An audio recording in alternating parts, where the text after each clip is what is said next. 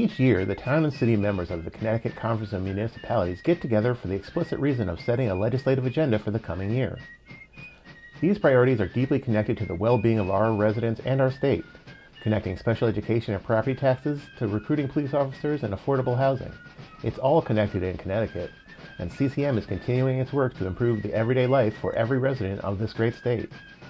CCM Director of Public Policy Brian O'Connor is joining us today to discuss these priorities and more. The Municipal Voice is a Connecticut Conference of Municipalities podcast in collaboration with WNHH LP 103.5 FM. I'm your host, Matt Ford. As always, be sure to give us a like and let us know you're thinking in the comments. CCM's Municipal Voice podcast continues to present a key forum in important state local issues. The views expressed do not necessarily reflect the consensus views of CCM or member municipal leaders. Brian, thanks for joining us today. Glad to be here. So we've asked you on to talk about our legislative agenda for the upcoming session here. Um, but first, before we get into the specifics of our agenda for this year, for the listeners at home, uh, can you talk a little bit about the process of how we get to these proposals, how, or how they go from proposals to to our you know agenda for the year? Sure. You know, it's something that we as a policy department revamped over the last uh, two years, and I think mm -hmm. we've seen the benefit of that. Um, every year we, we solicit proposals from our existing, you know, our CEOs, mm -hmm. uh, as well as some of their, you know, building departments and, you know, education, and we get input from them as well. Um, we have five policy committees, um, basically that the bills or issues are go through. Okay. And these are again made up of uh, who the CEO either assigns or they many of them participate themselves, mm -hmm. uh, depending on the issue area. Um, they go over the issues that uh, have been presented to them. We also seed them uh, some of the issues that are came up last year, and mm -hmm. we're mm-hmm. looking for a little bit more input this year on them. And uh, through that, um, basically, each committee, policy committee, uh, will get their top three proposals. Okay. And then they bring it to a full legislative committee meeting, uh, which occurs in the fall. Mm-hmm. And then after we winnow it down a little bit more or expand it, depending on the uh, you know the wishes of the committee, uh, mm-hmm. legislative committee, um, we ultimately have a vote. We actually okay. physically have a vote where we give everyone some stickers and they get to set their own priorities. Uh, and then, you know, this year we had uh, a tie actually for for the last couple. Uh, so we included all of them in our policy agenda as far as priorities go. That's cool. That's the voting that takes place at our annual convention, right? Yes, it does. Yes, it does. And and it's good because you know you get a lot of people. Uh, attendance is great, and uh, you know you get some further feedback at that meeting as well. Very cool.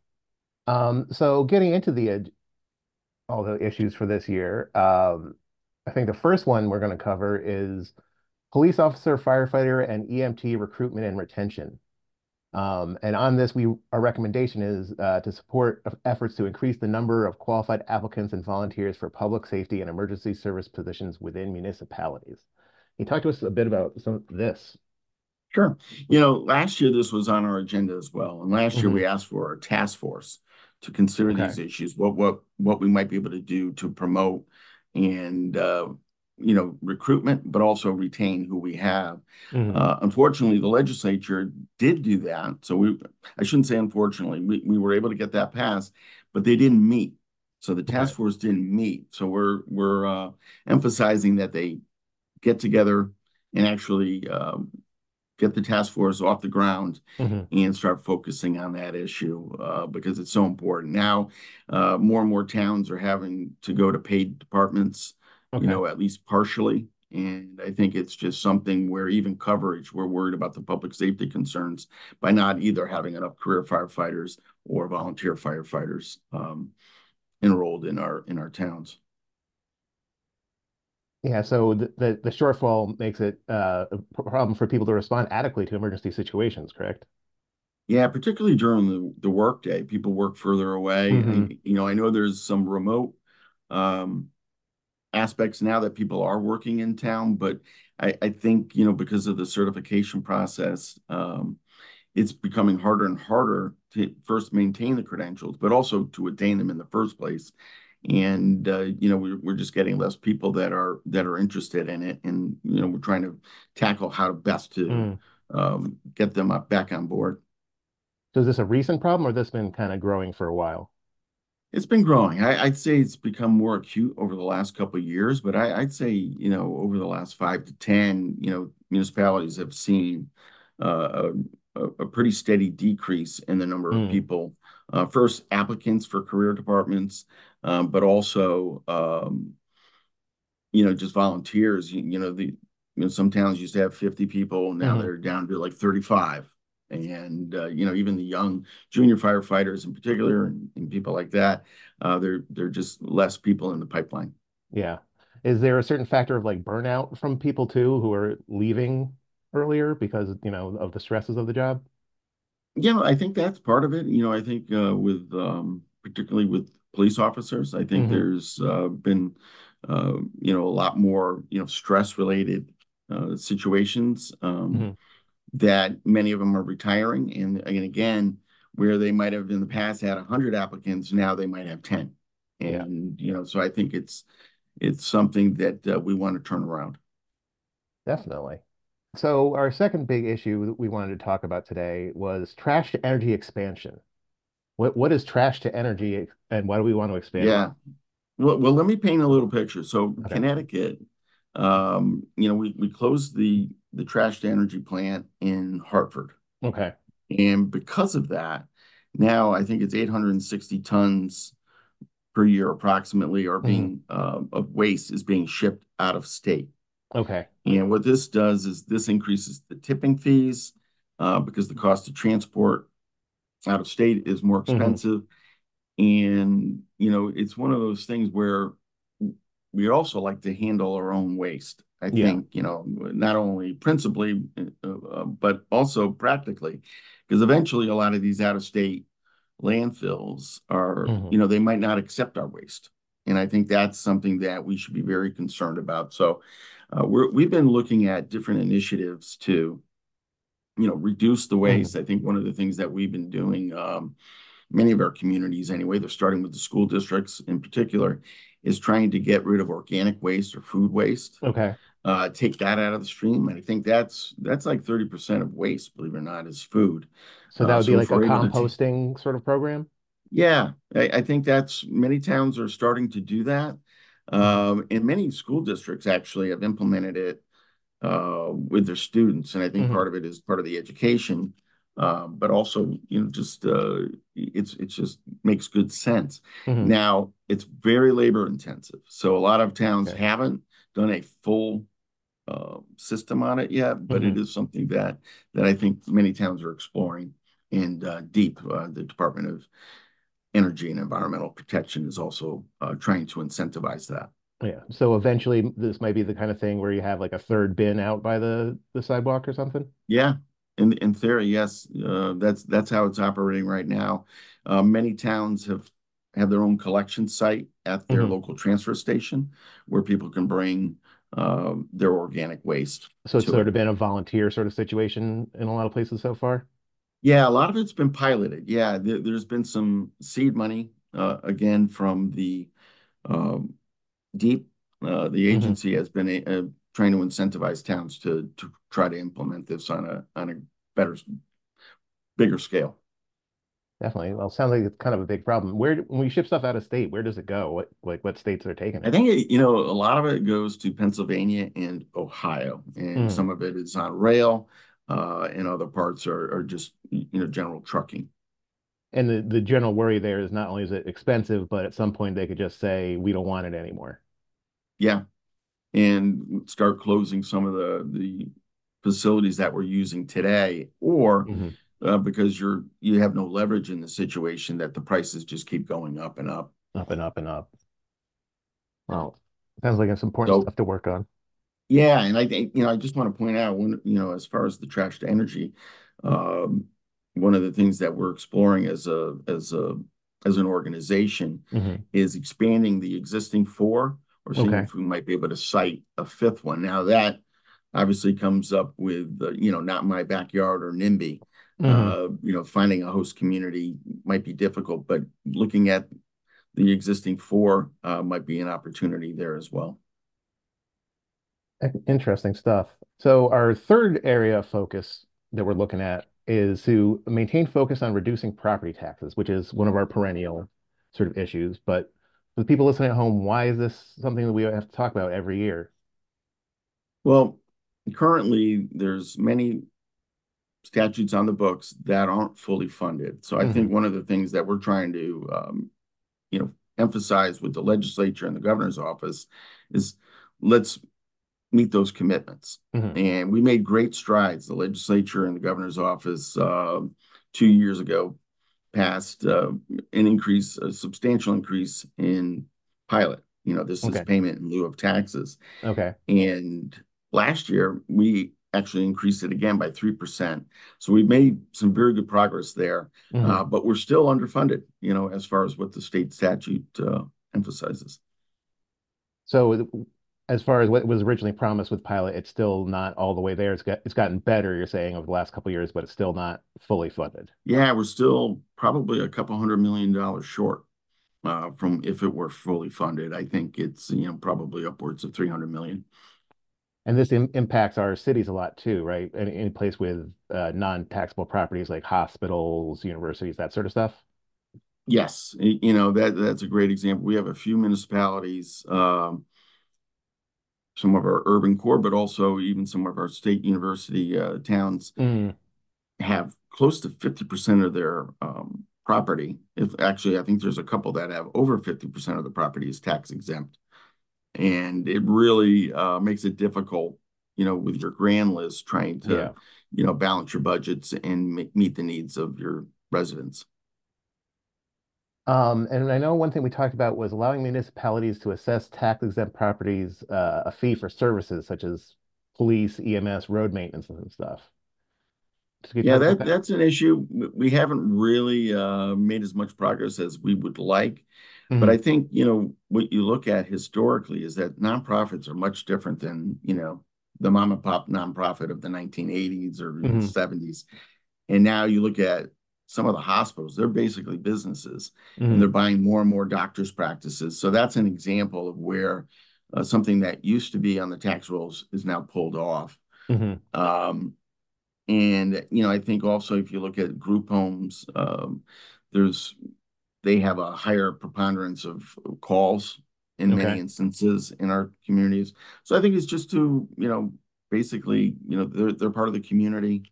Uh, we believe these fees would, uh, you know, can be substantiated uh, by, you know, the services that a municipality provides them. Yeah. So group homes are currently on the that exempt list? Yes. Yeah. Many of them are, yes.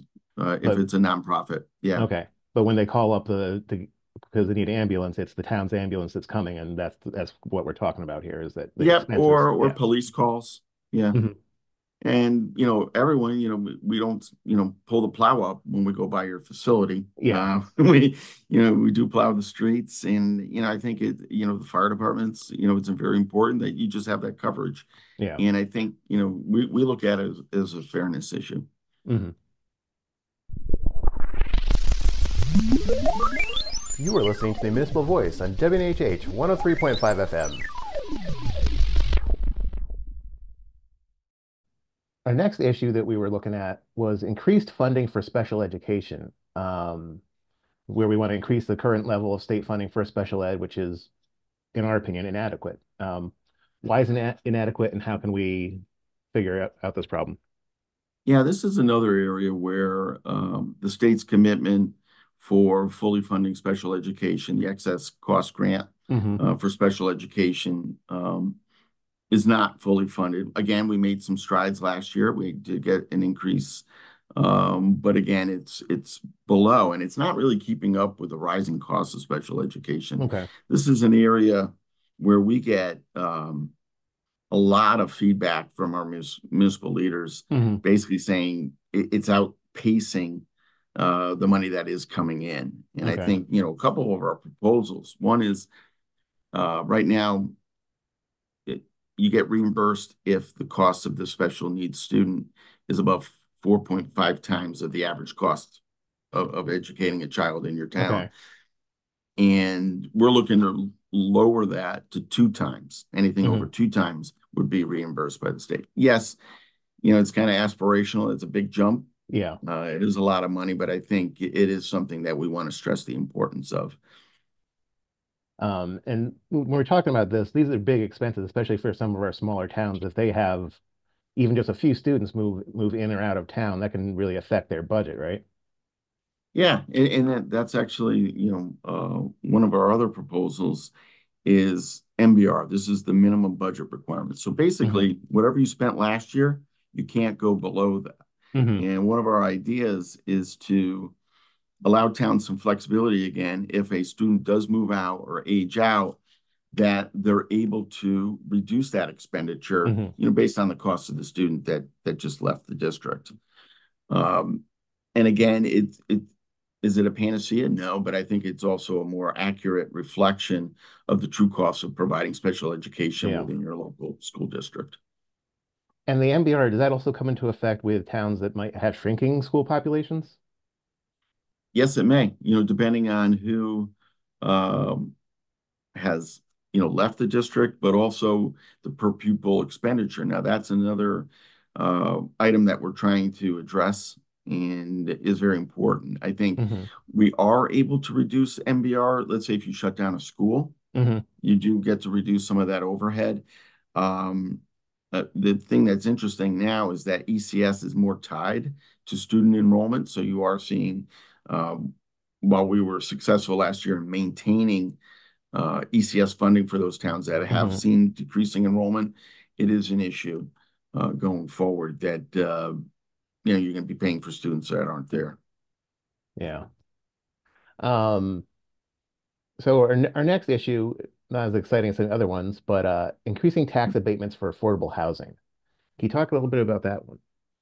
You know, affordable housing is actually probably one of the key uh, or larger issues that, you know, the legislature has been focusing on over the last mm-hmm. couple of years. And I think a lot of our municipalities are trying to increase affordable housing opportunities. Mm-hmm. And one of the issues that has come up is infrastructure costs, Okay, you know, whether it be water and sewer, um, but also the the fact that many of the developers, when they first conceived of the um, proposal or project, mm-hmm. the cost of labor has gone up, the cost of materials have gone up. Mm. So when the town has given the abatement, um, the amount of money just, again, hasn't kept up with, you know, the market conditions. So I think what we're looking to do is to increase uh, the tax abatements that are available uh, through mm-hmm. the state. That's interesting. So some of these projects have been going on long enough that the the change in in cost of materials and whatever is affecting the final uh, bill or whatever is there. Yeah, I'd say, you know, the last two, you know, because of the inflationary conditions, it has been, uh, you know, a a problem. I think actually you've seen a little bit of stabilization on that. So mm-hmm. hopefully, you know, we'll have better, again, market conditions than we do, uh, you know, than last year. But at the same time, the pace of which, you know, those costs have gone up, mm-hmm. uh, it's only slowed. It hasn't actually gone down. It's just the increase is going to, you know, the increase is just slower than it had been. And I think, you know, again, we we want the tax abatements to reflect what is going on and and also to encourage uh, and make it work uh, for the developers to do the affordable housing housing projects, especially in our downtown centers. Yeah. And that's really the point of these abatements is to encourage the the building of these affordable housing, right? Yeah. Yeah. In order, you know, when when they pencil it down, you know, many developers, you know, they need a certain subsidy because you're you're taking away some of the market rate.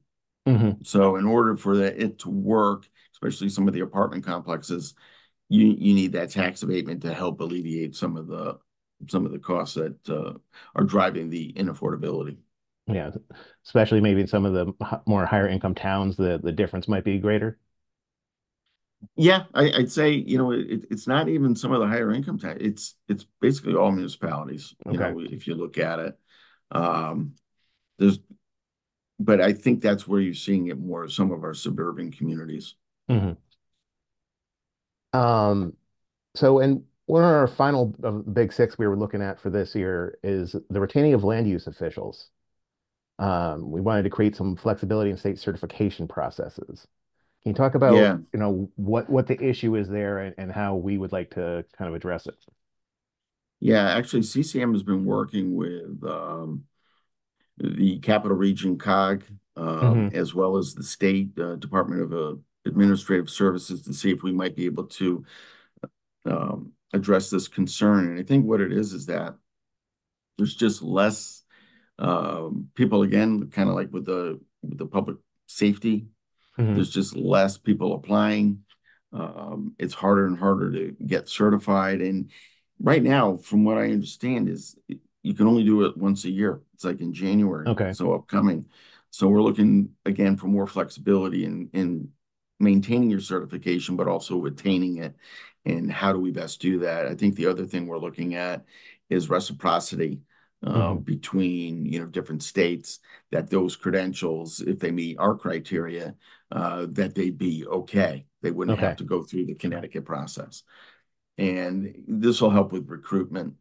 Uh, right hmm now, what you're seeing is a lot of our municipalities are just uh, poaching from themselves. hmm And, you know, we're, we're, the talent pool, uh, there's just not enough volume in it. Yeah. So one, we can't get the people from the other states because their certification doesn't apply over here. And if we did get them to come over, they might have to wait if it's February till the following January to to get their certification here. Yeah. And the building in, in particular, I want to focus on that a little bit, is that some of the projects where you want to get a, a sign off or a CO, hmm um, you know, you, you just might not have enough staff to do it as quickly as maybe the developer uh, would hmm like, and it slows projects down. So I think that's one of the things um, that uh, you know it, it has become a a big issue for many of our towns. Yeah. Um, so those were our, our kind of big six issues we were looking at, but obviously we, as we said earlier, there's a whole voting process. A lot of stuff got brought up before this, and there's quite a few other ones. Um, what are some other issues that stand out to you from our agenda for this year? You know, one one I really want to touch on. There, there's actually there's two, but Okay. I'll lead off with street takeovers and the illegal use of ATVs and Okay. This is a whole bunch of Um, motorcycle and ATVs on the road. We've seen it, or they're popping wheelies, and and just the whole road is full of them. Yeah, and they're and they're also, you know, using cars and all the rest. And what it's hmm really done is shut down. They, I think they even shut down I-4, tried to uh, at one point. And I think what we're looking for is more tools um, to in order to address it. You know, this is hmm something that it's it's becoming more and more of a problem, not only in Connecticut but nationwide. hmm Uh, in fact, the FBI is involved now, uh, where they have a tip line if you hear something going on uh, Okay. you can let them know and you know um, they would avail their resources uh, to the situation and i think one of the So if things you that knew ahead of time, someone heard rumor that there was going to be one of these, you could call this tip line and let them know, like, hey, I heard that there's going to be. Correct. Okay. and that's the idea is is you know it's much easier to prevent it than to stop it once it occurs. Hmm um, because you just get overwhelmed. I, I think just the sheer number of people that are involved now many police departments again just don't have the adequate am- amount of bodies. And plus you don't want it to escalate to uh, a situation that becomes um, it, it, it where people might get injured and such. So it's a very delicate balance again uh, with with how it they're addressed. Yeah, like you have to police it, but at the same time, you want to turn to some sort of high speed chase or anything that could endanger the public even more than it already is. Yeah, especially you know some of the residents that unfortunately get caught up in it. hmm You know, you have people walking over your car and you know just hitting it, that kind of thing, and and it it there it's a it's really potential for a really bad situation um, from Yeah. occurring. And And I think, you know, one of the things, I just I want to go on that. I think, you know, New Haven actually has spearheaded uh, Mayor Elicker and mhm, along with some of the surrounding first selectmen and women uh, to see what they might be able to do. They're actually doing a regional approach on it yeah. uh, where they're putting the regional resources of police uh, in a situation again first to prevent it, but if it does occur, you know how can they um, have enough enforcement mm. and, and also make the enforcement matter. So one of the things that we're looking to do is to amend the law uh, so that we authorize the Central Infractions Bureau to administer payable violations up to $2,000. Right now, it's only $200, $250. But many of our communities have, uh, by ordinance, have increased the, the fines up to $2,000. So we're okay. not looking to do it for everything, but just these situations with uh, street takeovers and uh, the illegal use of ATVs and motorbikes. So we got it up to, you said 2,000, but they are they're only collecting up to 250 this is the problem right now they're by law um a lot of the violations mm-hmm.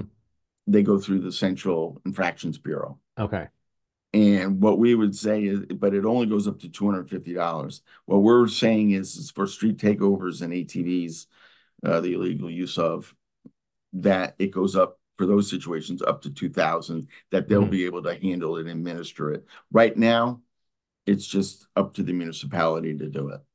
And it just makes it uh, a more seamless process. Right. So the idea is to really give those fines some real teeth to really discourage this. Behavior. Correct. Yeah, and, because then it gets tied to licensure, registration, mm-hmm. and uh, you know, there, it's a it's a lot more of a disincentive to participate. 250, they might just be like, all right, it's part of the cost of of doing this and pay it off, but 2000 might be enough to make people really pause and Correct. reconsider. Yeah. Um, and you said you had two others that you want to touch on. What's what's the other big one that's uh Yeah, the other one, you know, we we passed it last year. We, you know, firefighter cancer relief fund. Um okay. That's actually been on the books for a couple years now, but what we did last year is create a system that is outside of workers comp. That was very important to our membership. Um, unfortunately, the amount of funding that is needed is inadequate at this point in time. Mm-hmm. Um, again, we thank the legislature for for putting a, a, pot of money into the fund, but there's no sustainable revenue, and I think that's okay. one of the things that we're going to focus on is uh, a, getting a, a, sustainable revenue source. Um, many of our members and maybe you know some of our listeners and uh, watchers uh, will know that we actually put something on the books back in 2016 that mm-hmm. that had a, a, charge on a cell phone bill, but because we didn't specify that it uh, be tied to the cancer relief fund, the federal government mm-hmm. actually deemed that it was um, illegal that we couldn't do it.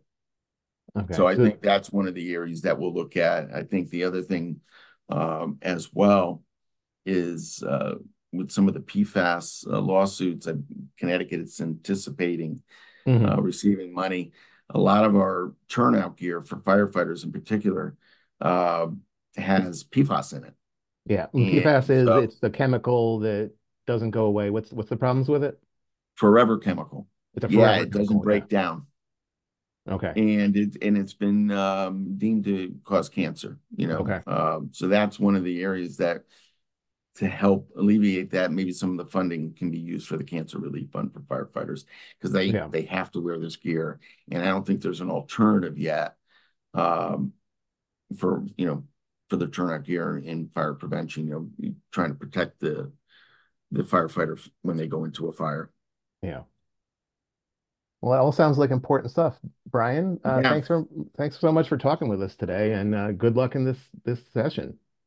Oh, thank you very much. It's a short session, but uh, it's the same amount of work, just in less time.